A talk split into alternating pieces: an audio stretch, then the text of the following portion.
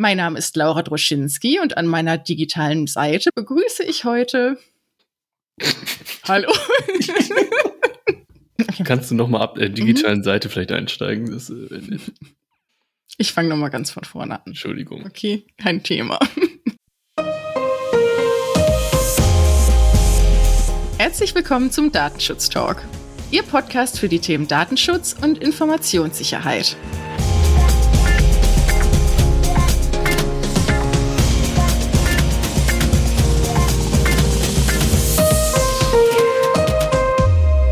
Wir begrüßen Sie zu einer weiteren Ausgabe unserer Datenschutz-News. Wir sind in der achtzehnten Kalenderwoche angelangt, haben den siebten Mai zweitausendeinundzwanzig und unser Redaktionsschluss war wie gewohnt um zehn Uhr. Mein Name ist Laura Droschinski und neben mir begrüße ich heute Gregor Wortberg. Hallo Laura. Es freut mich, dass ich wieder an einer digitalen Seite sitzen darf. Ja, finde ich auch. Die jungen Wilden sind wieder am Start. Die, die, die jungen Wilden, genau.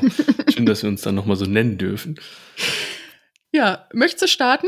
Ja, gerne. Wir haben ja wieder einen interessanten Überblick über die Datenschutznachrichten dieser Woche oder der letzten Woche mitgebracht und äh, starten möchte ich da mit den Apple AirTags. Das Unternehmen Apple darf ja nicht fehlen in diesem Podcast und diese AirTags sind leider ein Beispiel für ja irgendwo das Missbrauchspotenzial vermeintlich praktischer moderner Technik. Nur, ähm, zu, kurz zur Erläuterung vielleicht.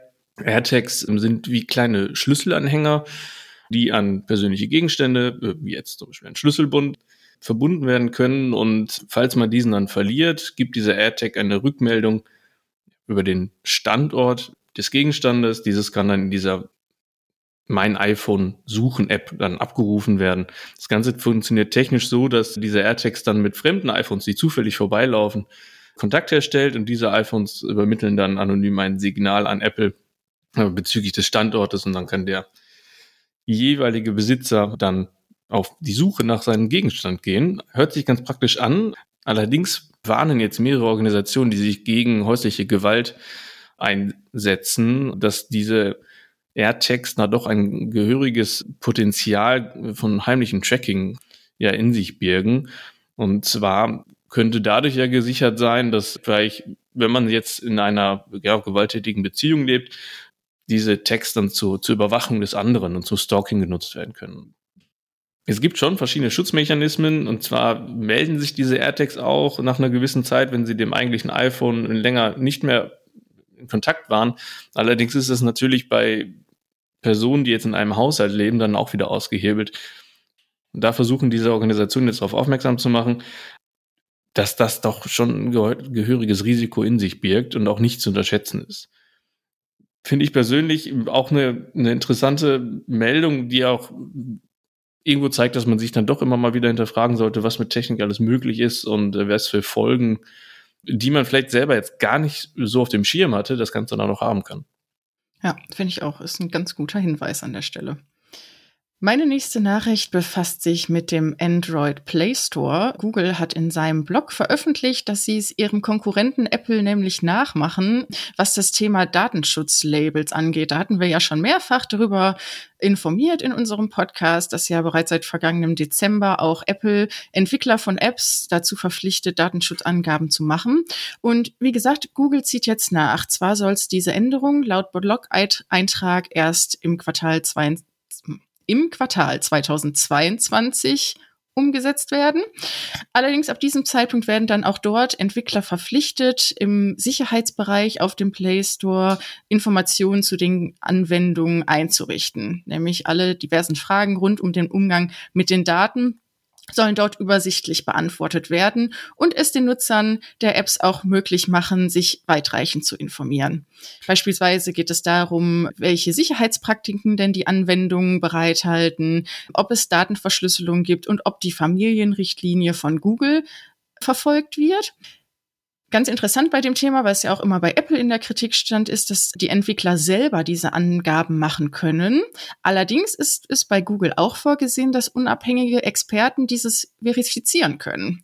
Also wie gesagt, dass man sich nicht nur auf die eigenen Angaben verlassen kann.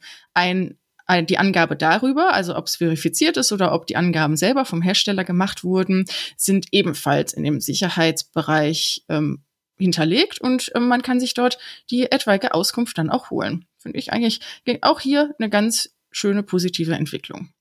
Ja, dazu ergänzend passt dann ja auch meine Meldung, die es dann auf Apple-Seite in dieser Woche irgendwo auch in unserem Podcast geschafft hat. Und zwar gehen da Facebook und Instagram auch ihren eigenen Weg. Du hattest gerade schon angesprochen, dass die Entwickler der Apps die Möglichkeit haben, vor dieser eigentlichen Einwilligung einen eigenen Text zu schreiben. Und das haben jetzt genau Instagram und Facebook auch vor. Ganz spannende Formulierungen sind da nämlich eigentlich drin enthalten.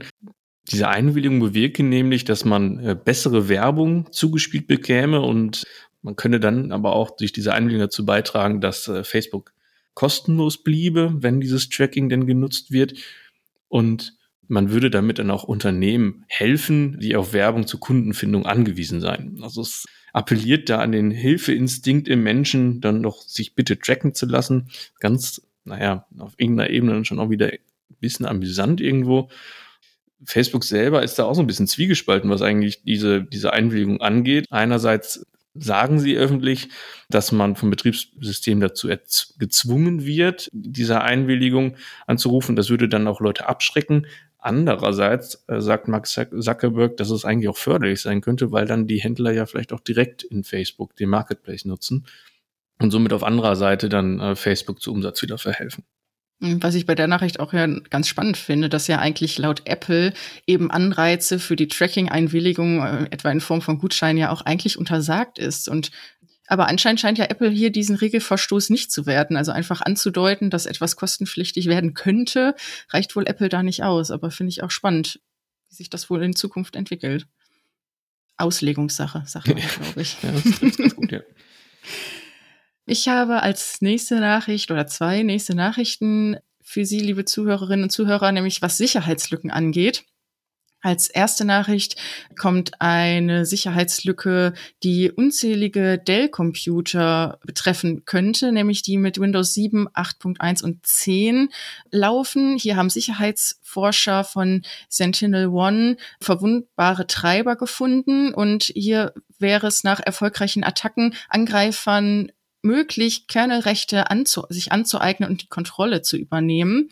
Der Bedrohungsgrad wurde hierbei auf hoch eingestuft, denn das Hauptproblem ist, dass der Treiber Input- und Output-Control-Anfragen ohne jeglichen Access-Control-List-Anforderungen von nicht privilegierten Nutzern verarbeitet. Dell hat daraufhin in der Warnmeldung zwar versichert, dass die Treiber mittlerweile repariert sind, aber auf, sein- auf der Seite werden auch Computerhersteller aufgelistet, um halt betroffene Modelle als ja, betroffene Personen auch identifizieren zu können. Also Besitzer von solchen Computern sollten hierbei halt sicherstellen, dass sie den Treiber umgehend vom System entfernen. Auf der Seite von Dell ist auch ein F A Q-Beitrag zu dem Thema hinterlegt worden mit den, ja, mit den wichtigsten Fragen zu dem Sicherheitsproblem und auch die Antworten halt ebenso auch wie Handlungsanweisungen, wie man denn an die abgesicherten Versionen kommt und wie die Vorgehensweise doch aussehen könnte, wenn man seinen betroffenen Computer schützen möchte. Wie gesagt, nächste Nachricht ist eine kritische Sicherheitslücke bei Firefox und Thunderbird. Hat heute Heise berichtet, ganz frische Nachricht, dass wohl Angreifer die Webbrowser nutzen können und auch den Mail-Client, um halt, wie gesagt, Attacken zu fahren. Es stehen die fehlerbereinigten Versionen auch bereits zum Download bereit. Hintergrund ist, dass die Opfer auf präparierten Seiten gelockt werden können und somit können dann die Angreifer von dort aus Sicherheitslücken halt ausnutzen und X S S-Attacken mit eigenem Code ausführen.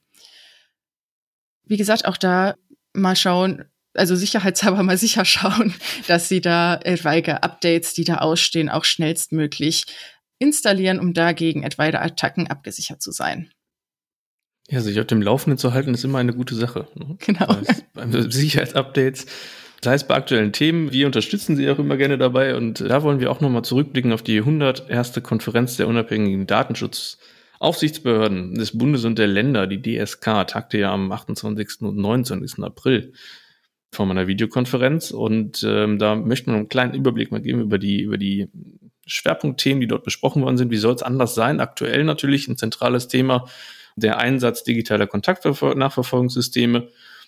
Und infolge der, dieser Konferenz hat die D S K die datenschutzrechtlichen Anforderungen an solche Systeme in Form einer Orientierungshilfe zusammengefasst Neben dieser Orientierungshilfe hat sich aber auch noch mal ein bisschen geäußert zu dem Dienst Luca, der ja auch häufiger in den Medien Thema gewesen ist. Und da sagten sie auch noch mal oder wiesen darauf hin, dass äh, trotz einer im Grunde nach tragfähigen Konzeption dieses dieser Luca-App einfach auch weitere technische Schutzmaßnahmen zur Verhinderung von der missbräuchlichen Nutzung noch mal als erforderlich angesehen werden. Und die D S K fordert auf anderer Seite aber auch noch mal die Länder auf, die Corona-Warn-App nach ihrem Update auch in die Konzepte der zur Pandemiebekämpfung auch nochmal einzubinden, weil in dieser sind ja jetzt auch mittlerweile diese Kontakt- und Eincheckmöglichkeiten bei Restaurants und Partys ja auch möglich. Des Weiteren betonte die Konferenz aber auch nochmal, dass es da auch keinen Nutzungszwang für die digitale Kontaktverfolgung geben dürfe. Ja, hatten die ja einiges auf dem Zettel in der Konferenz. Ja, ja. Waren fleißig. Ja, fleißig war auch die G D D-Arbeitsgruppe Datenschutz und I T-Sicherheit im Gesundheitswesen, gemeinschaftlich mit der Deutschen Gesellschaft für medizinische Informatik, Biometrie und Epidemiologie. Schwieriges Wort, aber die Gruppen haben gemeinschaftlich eine Praxishilfe auf den Weg gebracht und veröffentlicht, die ich heute hier für den Podcast mitgebracht habe. Und zwar trägt diese den Titel Die datenschutzrechtliche Einwilligung Freund in Klammern nicht nur des Forschers. Die, wie gesagt, die Praxishilfe wurde durch die Verbände erstellt und befasst sich mit der Einwilligung in die Verarbeitung besonderer Kategorien von personenbezogenen Daten und greift halt nochmal auf, wie wichtig es doch ist, dass es nicht einzig und allein auf der Einwilligung basiert, sondern auch, dass doch immer im Hinterkopf behalten werden muss, dass ja betroffene Mitgliedstaaten keine Verbote von Verarbeitung erlassen können. Beispielsweise in Deutschland ist es ja auch so, dass die Verarbeitung der Daten auch geregelt ist, die Verarbeitung von insbesondere Gesundheits- und Sozialdaten in Deutschland nämlich abschließend geregelt sind in den Sozialgesetzbüchern. Mit der vorliegenden Praxishilfe liegt jetzt eine umfassende und ganz aktuell rechtliche Interpretation der Einwilligung nicht nur für den Forschungsbereich vor und behält auch insbesondere Bezüge zu jüngsten Rechtsprechungen als auch auf die Leitlinie, die ja durch die Europäische Datenschutzaufsichtsbehörde vor kurzem veröffentlicht wurde. Ein eigenes Kapitel befasst sich auch mit den F A Qs zum Thema Einwilligung. Fand ich ganz spannend. Über dreißig Seiten umfasst dies nämlich. Und ja, behandelt neben den klassischen Themen wie Datenweitergabe an den Hausarzt, aber auch weitere Fragestellungen zum Thema Bezahlen mit Daten oder Delegation des Einwilligungsrechts an Dritte. Also da packen wir Ihnen natürlich sehr gerne das Dokument einmal in die Shownotes, um sich einmal selber ein Bild davon machen zu lassen. Die Nachricht der Woche hat Microsoft selber veröffentlicht, und zwar hat Microsoft das Versprechen abgegeben, für E U-ansässige Kunden aus dem öffentlichen Sektor und Unternehmenskunden, diesen ist zukünftig zu ermöglichen, dass die Daten nur noch in der E U verarbeitet und gespeichert werden. Das bedeutet dann im Umkehrschluss, dass Daten nicht mehr aus der E U heraus und zum Beispiel in die, über- in die U S A übertragen werden. Und äh, dieses Versprechen gilt wohl für alle zentralen Dienste, das heißt Microsoft Azure, Microsoft dreihundertfünfundsechzig und Dynamics dreihundertfünfundsechzig. Und da hat Microsoft auf der Homepage eine relativ lange Stellungnahme veröffentlicht, um vielleicht so die, die, die wesentlichen Punkte nochmal rauszustellen. Sagt Microsoft einerseits natürlich, dass jetzt eigentlich bereits jetzt schon alle Microsoft Cloud-Dienste die Vorschriften der E U erfüllen, auch ohne diese Neuerungen, und dich die Dienste, gerade auch die Azure-Dienste, bereits jetzt schon so konfigurieren lassen, dass Daten innerhalb der E U, ausschließlich innerhalb der E U verarbeitet werden. Man möchte halt mit dem Update auch nochmal ein Zeichen setzen für das Engagement einer Datenverarbeitung in Europa, was ja auch die Europäische Kommission verfolgt mit einem eigenen Programm. Und man möchte auch sagen, dass man, okay, dass man nicht nur darauf achtet, sondern auch über die Anforderungen der Datenschutzgrundverordnung her. herausarbeitet und auch zukünftig sich dafür einsetzen wird, dass Daten nicht an staatliche, Behörden, an staatliche Behörden weitergegeben werden und man dort auch um das Recht eines jeden Einzelnen kämpfen werde. Und ganz spannend eigentlich, falls die Daten offengelegt werden sollten und dadurch ein Schaden entsteht, bietet Microsoft jetzt schon mal proaktiv finanzielle Entschädigungen an. Also von daher gute Nachrichten, würden wir mal sagen, und zusammenfassen. Ja. Wow, einfach nur wow, sag ich da. Ja, weniger Wow-Effekt hat meine nächste Nachricht. Um mal Sind Sie sicher, hier, dass hier, weniger Wow-Effekte? Ja, um ja. mal hier eine elegante Überleitung hinzulegen. Ich gehe nämlich zum Oberlandesgericht Naumburg in Sachsen-Anhalt und ich habe hier ein Urteil vom zehnten dritten zweitausendeinundzwanzig mitgebracht. Zwar, das Thema ist nicht weniger aktuell als das Datum und es geht hier, oder das, das Gericht hat sich hierbei damit befasst, mit dem Thema Übermittlung der Daten in das Schufa-System und auf welche Rechtsgrundlage dies erfolgen kann. Im vorliegenden Fall ging es darum, um eine ja, Bonitätsabfrage oder Weitergabe aufgrund einer eines Visa-Kreditkartenantrags und ja, auf welcher Rechtsgrundlage dies erfolgen kann. Das Gericht ist zu dem Ergebnis gekommen, dass die Datenübermittlung auf Grundlage des Artikel sechs Absatz eins Lit F D S G V O erfolgen kann. Sie sehen nämlich hier keine schutzwürdigen Schutzinteressen auf Seiten des Beklagten, denn es sind die Voraussetzungen von Paragraph einunddreißig Absatz zwei Nummer vier B D S G erfüllt. Also hier als ähm, kleine Erinnerung. Es geht bei diesem Paragraphen ja explizit darum, um den Schutz des Wirtschaftsverkehrs bei Scoring und Bonitätsauskünften. Und ja, Angaben einer Wirtschaftsauskunft, die geeignet sind, etwaige Kreditgeber zu einer sorgfältigen Bonitätsprüfung zu veranlassen, sind für das Kreditgewerbe erforderlich und vom Betroffenen grundsätzlich hinzunehmen, ist da die Aussage. Ebenso ist die Aussage des Gerichts eindeutig, dass sie sagen, dass die Verbraucher natürlich vor Überschuldung geschützt werden sollten und dass dieses nicht nur in ihrem eigenen Interesse liegt, sondern auch natürlich im Interesse der Wirtschaft. Also das nochmal zur Unterstreichung. Auch da ist die Datenübermittlung möglich. Ich möchte mit meiner nächsten Nachricht in, äh, in Deutschland bleiben und den Blick nach Baden-Württemberg richten. Und zwar zeigt sich da der Herr Stefan Brink, seines Zeichen der Landesbeauftragte für den Datenschutz und die Informationssicherheit eben in Baden-Württemberg, sehr zufrieden mit dem ersten Jahr des Bildungszentrums des L f D I Baden-Württemberg. Das Bildungszentrum wurde im letzten Jahr im Juli eröffnet. Es ist noch nicht ganz ein Jahr alt, aber die Resonanz ist wohl durchweg positiv. Bereits über tausend Interessierte haben an insgesamt fünfzehn offenen Veranstaltungen teilgenommen oder sich auch zur Teilnahme angemeldet. Und wir haben ja auch schon in unserem Podcast über die eine oder andere Veranstaltung äh, berichtet und auf diese hingewiesen. Machen wir auch mal ganz gerne am Ende unseres Podcasts, dass wir da kurze Veranstaltungstipps geben. Das Veranstaltungsangebot richtet sich ja an Bürger, aber auch an äh, kleinen mittelständischen Unternehmen und bietet in allerlei Richtungen eine Orientierungshilfe und Informationen, welche datenschutzrechtlichen Aspekte zu beachten sind. Und gibt auf Veranstaltungen die Möglichkeit, auch mal über Themen zu diskutieren, wie jetzt in der Vergangenheit zum Beispiel über WhatsApp. In Zukunft soll das Angebot auch nochmal ausgebaut werden. Der B f D I zieht jetzt gerade um im Sommer und danach ähm, soll auch nach je nach Pandemiegeschehen auch wieder die Veranstaltung Präsenz stattfinden, um Interessierten da die Möglichkeit zu geben, sich weiterzubilden in Sachen Datenschutz. Ach Laura, und jetzt habe ich gehört, dass du auch was ganz Tolles hast für Leute, die mit dem Herrn Stefan Brink in Kontakt treten wollen oder sich über seine Tätigkeit informieren möchten. Ja, genau, richtig. Ja. Und zwar hat Stefan Brink jetzt die Möglichkeit eröffnet, datenschutzkonform und digital direkt in Kommunikation zu treten, bietet er Bürgerinnen und Bürgern an. Und zwar ist es über die Instanz Mastodon. Ich musste es ehrlich gesagt googeln und ich musste total lachen, weil das Erste, was mir angegeben wurde, ist, ist dass es eine ausgestorbene Mammutart ist. Aber da war ich wohl auf dem falschen Weg. Nein, es ist eine Twitter-Alternative, die jetzt vom Landesbeauftragten halt genutzt wird und er hat hierfür eigens einen Account eingerichtet. Wie gesagt, Twitter, es ist die Twitter-Alternative, die datenschutzfreundlich und dezentral agiert. Ja, also ähnlich, ähm, es werden genauso Tweets dort gesetzt mit einer maximalen Länge von fünfhundert Zeichen, aber Bilder und Videos können dort gezeigt werden und man kann auch in mit anderen Nutzern in Interaktion treten, nämlich durch Verlinkungen oder Hashtags. Genau, wie gesagt, dezentral ist diese Plattform aufgebaut und Stefan Brink hat dort jetzt eine Instanz halt hinterlegt. Wir haben auch einfach mal die Pressemitteilung von Ihnen bei uns in die Shownotes gepackt, damit Sie sich, wenn Bedarf besteht, dort darüber informieren können, auch mit dem Namen, wie das funktioniert und so weiter, ist dort auf jeden Fall abrufbar. Ist infolgedessen, er hat ja im vergangenen Jahr, war es glaube ich ja, seinen Twitter-Account gelöscht, mangels ja ähm, datenschutzkonformer Umsetzung. Genau.